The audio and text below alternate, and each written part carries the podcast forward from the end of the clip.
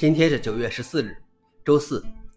本期是银河观察第一千一百二十四期，我是主持人银河老王。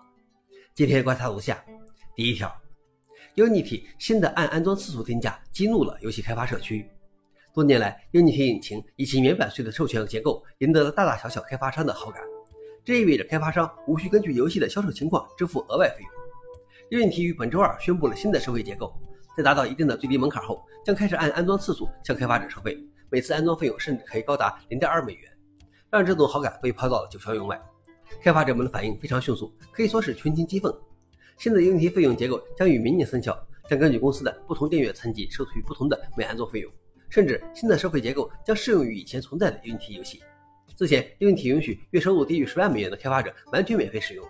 CEO 在2015年推出免费的个人版时说。我们不会敷衍用户，也不会向他们收取版税。我们说免费就是免费。消息来源：阿斯泰克尼卡。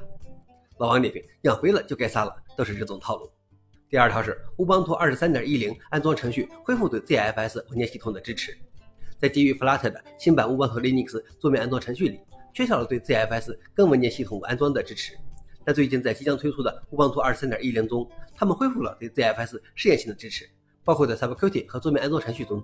但尚不支持 ZFS 加密。由于 OpenZFS 内核驱动程序仍在另一个内核主数之外，使用 ZFS 可能会面临一定的风险。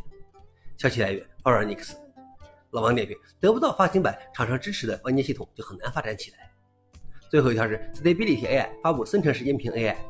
Stability AI 今天宣布其 Stable Audio 技术，让任何人都能够使用简单的文字提示生成简短的音频片段。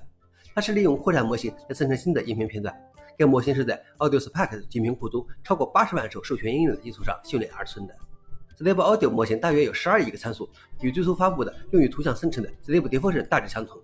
消息来源：WinterBeat。老王点评：万事皆可修炼，万物皆可生成。以上就是今天的硬核观察。想了解视频的详情，请访问随附链接。谢谢大家，我们明天见。